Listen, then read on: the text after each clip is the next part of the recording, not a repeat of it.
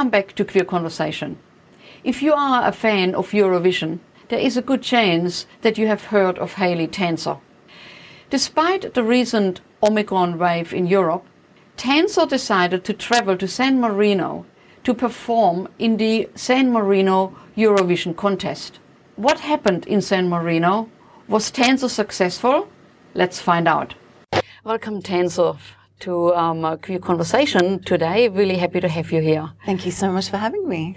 You just come back from Europe, I believe. I got back from Rome in late February. I spent two months across Rome, London, and San Marino, um, and yeah, just just got back just in time for Mardi Gras. We just seen the video and your type of performance, which um, kind of um, aligns very much with um, the creative um, craziness of Eurovision that we often see, and um, uh, been obsessed with Eurovision since you were a teenager. Tell us about your journey and um, uh, where, why you went to Europe and um, you did perform again to try to, to enter your song with Eurovision. When I was a child, my family lived in Rome, Italy. And that's when I first saw Eurovision on telly. And I was, of course, mesmerized, as many children would be. Um, coming back to Australia in my teens, you know, is an awkward time for most teenagers, but um, I had the, the added, the added thing of being a bit eccentric. And as you can tell, and, and, um, extremely tall with a funny accent and, you know, culturally a little bit shocked. And um, I retreated into this fantasy world of disco and make believe and play and and what I understand now, you know, was a lot of queer art and and queer music, um, and Eurovision was a big part of that. Um, I've been making my own kind of escapist, fabulous world for several years, and if I had a dollar for the amount of times people have said, "Have you ever thought of entering Eurovision?" Have you ever heard of the Eurovision Song Contest? Um, and so after the pandemic, after two years of doing nothing, I thought, what has stopped me from trying? Um, I enter my songs every year for Australia, um, and I haven't been chosen or shortlisted. I think because Australia has their own their, own criteria, I think, I, I, think they prefer the kind of performers who they've seen on television already. Um, and so despite my obvious blaring Eurovision aesthetic, um, Australia didn't choose me, so I started investigating why don't I try out for another country? At which point I realized that the small, landlocked, most serene republic of San Marino had opened their competition this year to entrants from all over the world. That is amazing because mm. normally, I guess, um, countries only take their own people, right? Like, um, uh, I'm not sure how it works from country to country, but is that the only country that accepts outside submissions or it does change from country to country as as I found out mm. for example um, I could have entered for Sweden if I had a Swedish songwriter or a Swedish member of my crew for example um, there are other countries like Malta Montenegro um, Germany where you had to be from that country or at least a, an EU resident. Um, so yeah, but San Marino only has 33,000 people in the whole country. Um, and they had decided to do this big campaign together with San Marino Tourism to welcome all the desperate Eurovision wannabes from all around the world to come and try their luck. Yeah. Mm. So when I first decided to go, I would wake up every day to like 20 DMs in my Instagram from my friends saying, oh Oh my God, I heard you going Eurovision. Are you going to Italy? What are you doing? What are you doing? So I started speaking to my phone going, all right, guys, here's the update. You know, here's the insane, you know, because we were all still suffering from lockdowns. There was still quite a bit of COVID lockdown vibes happening. Um, and I was figuring out whether it was possible. Started talking to my phone. All of a sudden, people I didn't know were writing to me saying, I'm so invested in this. So I kept up these kind of video diaries against my, you know, natural judgment because before that I was a bit hesitant to, I felt it was a bit cringy to speak to my camera. I laugh now because I do it all the time. Um, and yeah, my, my journey began at Christmas I landed on Christmas Eve in Rome. I left early because Italy had started closing its borders. Yes, it was the height of Omicron. I think it was close to Ukraine and Singapore at the time. Of course, I was like, I cannot lose my chance. So I went early to Rome and spent an idyllic fortnight on my own, just wandering the city during Christmas. And it was a really magical time for me returning to my childhood home for the first time since I was a kid, but also it was my childhood dream and, and all the memories and emotions that that brings back, as well as the, the grand scale of what I was about to embark on I had to face my imposter syndrome. I had to face the fact that I hadn't performed a lot for two years. I felt like a bit out of practice. You know, what are you, why are you doing this? You know, what if you fail? You know, like you're not a television singer. You're not this, you're not this. All these emotions kind of flooded forth and um, made me extremely introspective, emotional, but hopeful in a way that I will never forget and am still trying to retain in my life. And through that journey, all the people following me as I kind of got very vulnerable on social media. I remember there was one night in particular where I was crying on a yoga mat eating carrots going, what am I doing?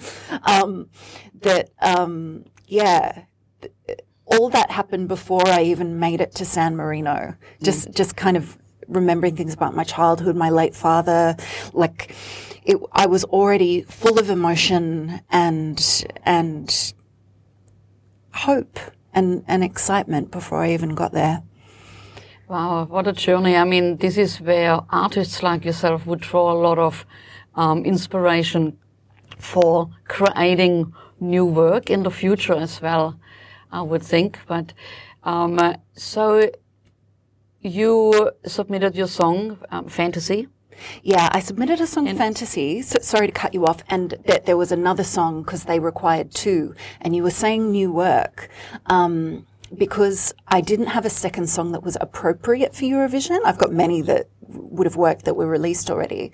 Um, I wrote a new one while I was in the hotel room to bring to San Marino that was inspired by where I was. It was a very universal, kind of very simply written, lyrically, half Italian, half English love song. But it was a little bit orchestra, a little bit soundtrack, because I was trying to summon the majesty of Italian cinema and stuff. And, and I guess the emotional and stuff. I was trying to summon the emotional, um, scale of what I was experiencing within the song. Um, so yeah, it did inspire new work, and I brought two songs to San Marino. Mm, beautiful. Looking at your videos, you are performing with um, a group of people, and I don't really see you as a single performer.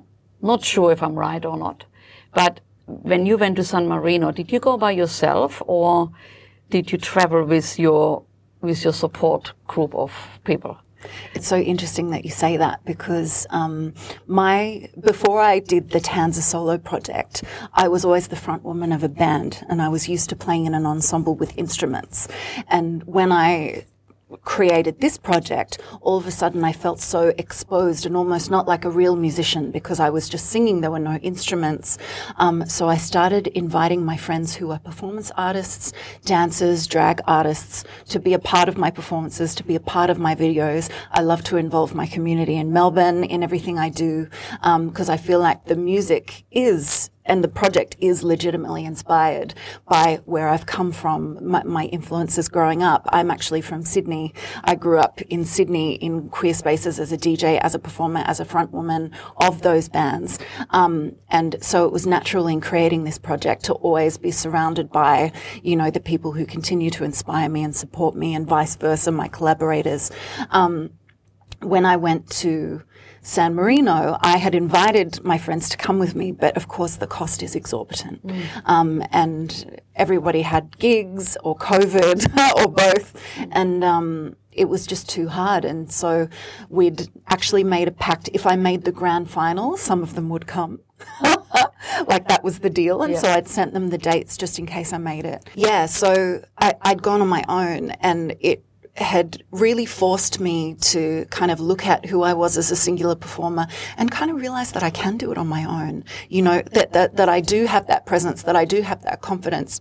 And I think part of me unconsciously was using, especially on stage, using my friends. Of course, they're amazing. Of course, I'm so lucky to have them and it's such a spectacle to paint the full fantasy. But it definitely gave me the confidence to realize that I can actually hold this on my own. And I always could. Mm. Um, I just think I had that thing that especially a lot of women have who come from rock music, because I've shared this story with a lot of my peers in that world. Um, when you grow up in rock music, particularly with boys playing instruments behind you, and I did, you often feel like you're not a real performer, you're not a real musician. Of course I do, but I think there was a subconscious thread inside me that was just like, you need to legitimize yourself as a stage act, as a performer, you cannot stand there on your own and hold a show. Of course I can. Mm. And, um, and the trip solidified that for me.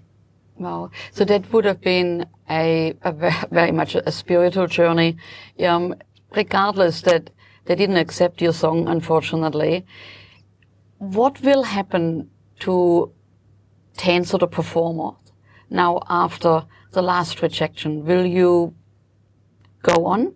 With Eurovision, or are you moving into a new area that, you know, a different kind of creative outlet? It's funny, the rejection hit hard for me because prior to Tanzer, as I said, I was the front woman of a lot of rock bands. And particularly when I was very young, I had that traditional music industry experience of being developed by a major label, you know, being taken on and rejected by managers, you know, getting criticism, you know, for music and looks and things like that as I was growing up, as I was very formative. And it brought back a lot of those feelings. I, I feel like I'd avoided, I created this whole project so I could be immune from the traditional music industry, immune from having to enter competitions, immune from judgment, where I could just truly be myself and any imperfection was a feature. And so suddenly being in a competition with a bunch of amazing singers, you know, kind of talent show X Factor singers, you know, um, a lot of them who were singing covers really beautifully. And I was coming in very vulnerable with my own song, a song that I'd written just for the competition as well in my full splendor. I felt wonderful on stage because I've been doing this for so long and, and I'd put so much meditation and, and, and, and ruminating into the process that I felt great by the time I was on stage. But, um, yeah, I certainly felt like the product of everything I'd created for myself was on stage for judgment by these three 60 year old Italian judges who were sitting there frowning at me, and I was there being fabulous. And at the end, it was just like, thank you, next. Heartbreaking. Um, yeah, and but I thought I did so well because in the room all the San Marino organizers really loved me.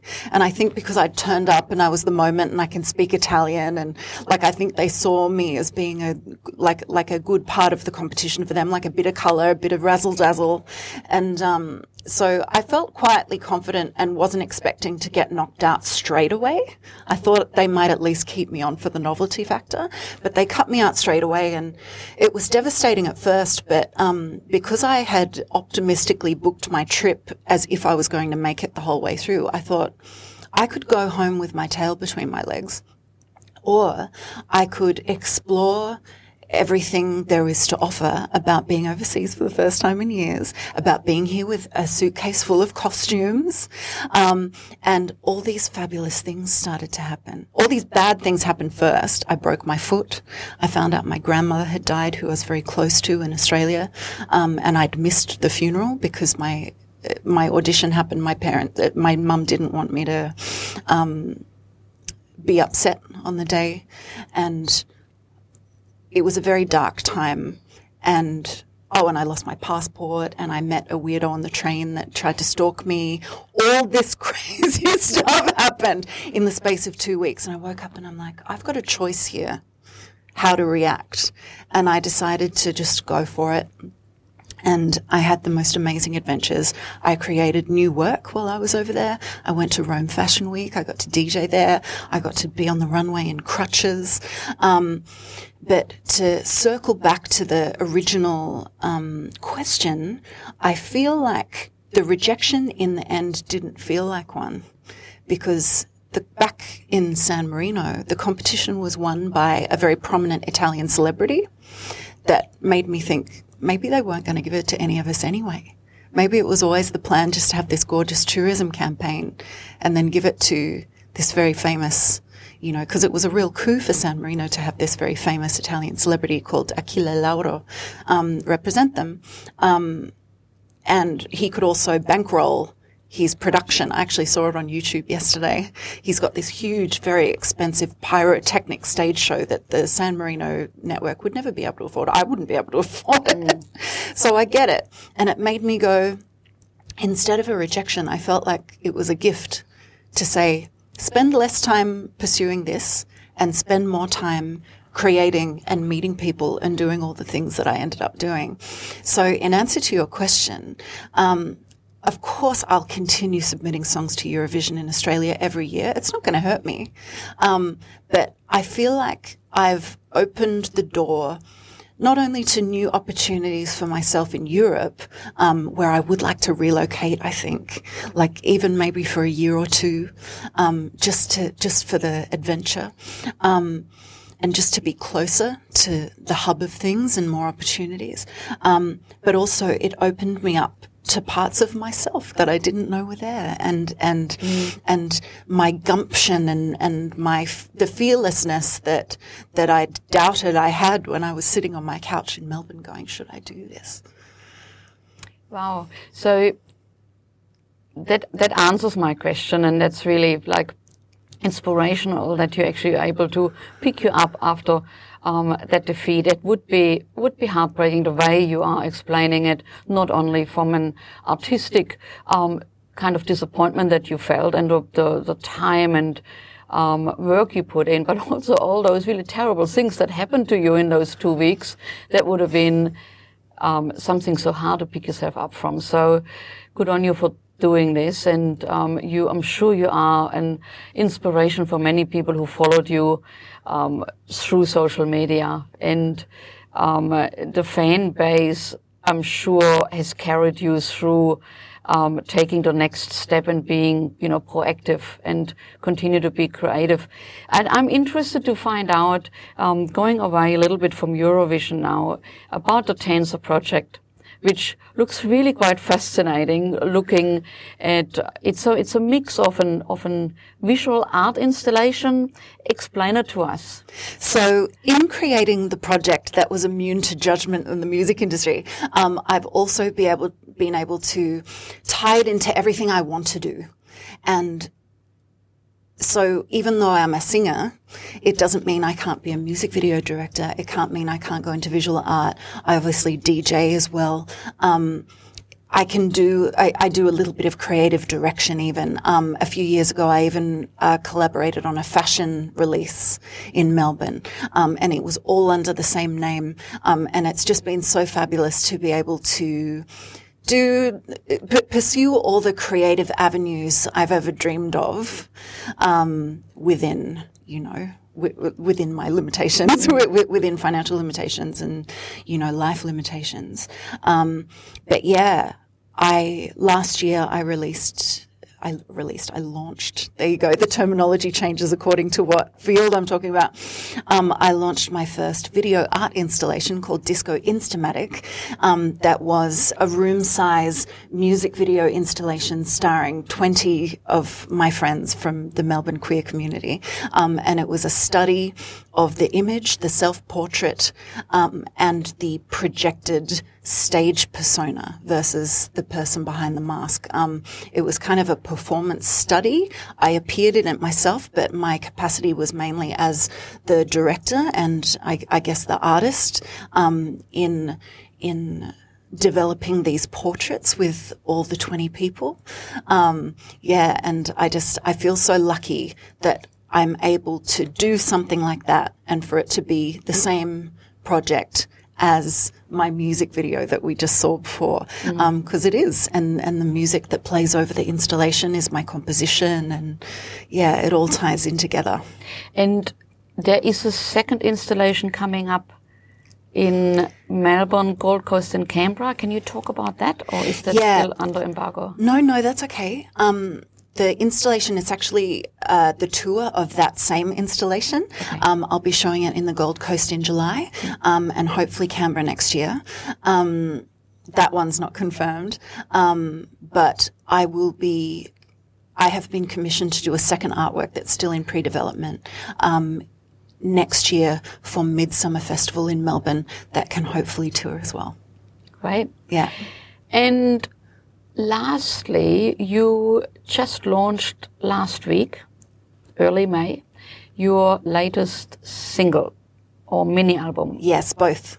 Both. Yeah, both came out same day. It's called Disco Automatic. So That's see how like they t- they kind of tie in together. Um, Disco Automatic is a lyric from the first track, Deep Fried Disco, and um, it's a mini album, meaning it's six original songs and five remixes. Um, that kind of and and it's very varied. the, the the songs kind of play from different genres. I was quite greedy. I wanted to just tap a little bit into like everything that inspires me. There's like a sci-fi theme song. There's a big 90s banger kind of queer dance floor anthem. There- There's, there's a, there's a kind of almost Kylie Minogue Goldfrappy, dreamy, kind of doomed Giorgio Moroder love ballad. Um, there, there's a, there's a 70s funk kind of disco song sung by my drag king alter ego, which is another thing that I do. Um, and yeah, it's it's a it's a lovely mad collection um, of everything I do, which I thought was a pretty appropriate intro, I think, to the project. And I'm really proud of it, but all I can think about is making my new album now. it's it's it's like I feel like I've started all these little ideas and I love the feedback I'm getting. Everybody likes a different pocket and there are heaps of people that like the Drag King song, which was really surprising. The pit that's like that's my favorite song and it's it's um it's been so exciting to hear how people are interacting with the this kind of strange combination of ideas. And your costumes. You look fantastic today. Thank you. Um, you, you designed them yourselves? Um, yes, I did design this, but I cannot sew or construct, and I have um, I have a community of incredibly gifted friends, c- costumiers, and this one was made by a Melbourne costumier named Frockhard. Yeah, I, I came to him with a drawing and said, and, and a bag of this fabric, and I said, Wow. "Can you turn this bag of canary yellow American cheese sequin into this drawing?" And he said, "Absolutely." And here we are. Here you are. You look fabulous. Thank Is you. that something you would wear at Mardi Gras? Yeah, I did wear this at one of my Mardi Gras shows. I'm wearing this on the cover of my record. Um, and I first, the, I first, this was one of the costumes in my bag that I thought I could wear um, in the Eurovision competition, which I thought was quite fitting, but we didn't quite get that far. Yeah. not a shame. oh, they're lost. Yeah, I know. Yeah. and next week you're back in Sydney, right? You are DJing at a Sydney Fashion Week. I'm singing at Sydney You're Fashion Week. singing at a DJ Fashion Yeah, Week. yeah. That's a great gig. Yeah, it's fabulous. There's um, a really incredible label in Sydney called Nicol and Ford, um, who are doing a runway for which I'm singing my song um, as the models walk. So I'm getting dressed and reimagined into one of their muses, and it's going to be really beautiful. I'm really excited. So when are you thinking of going back to Europe? I was going to say, I don't want to jinx it, but I feel like words become reality, right? Mm-hmm. So I will be going to Milan in September for Milan Fashion Week. Thank you, Tanzer, for today's interview. Really appreciate it. And good luck with everything in the future. Thank you so much. It's been such a pleasure. If you like to support Tanzer, make sure to follow her on Instagram at Tanzer, Tanzer, Tanzer. And if you enjoy Queer Conversation, make sure to follow us on all our channels or check out our website on lotl.com where you can find 30 years of archive of Lotl magazine. My name is Silke Bader and thank you for your company.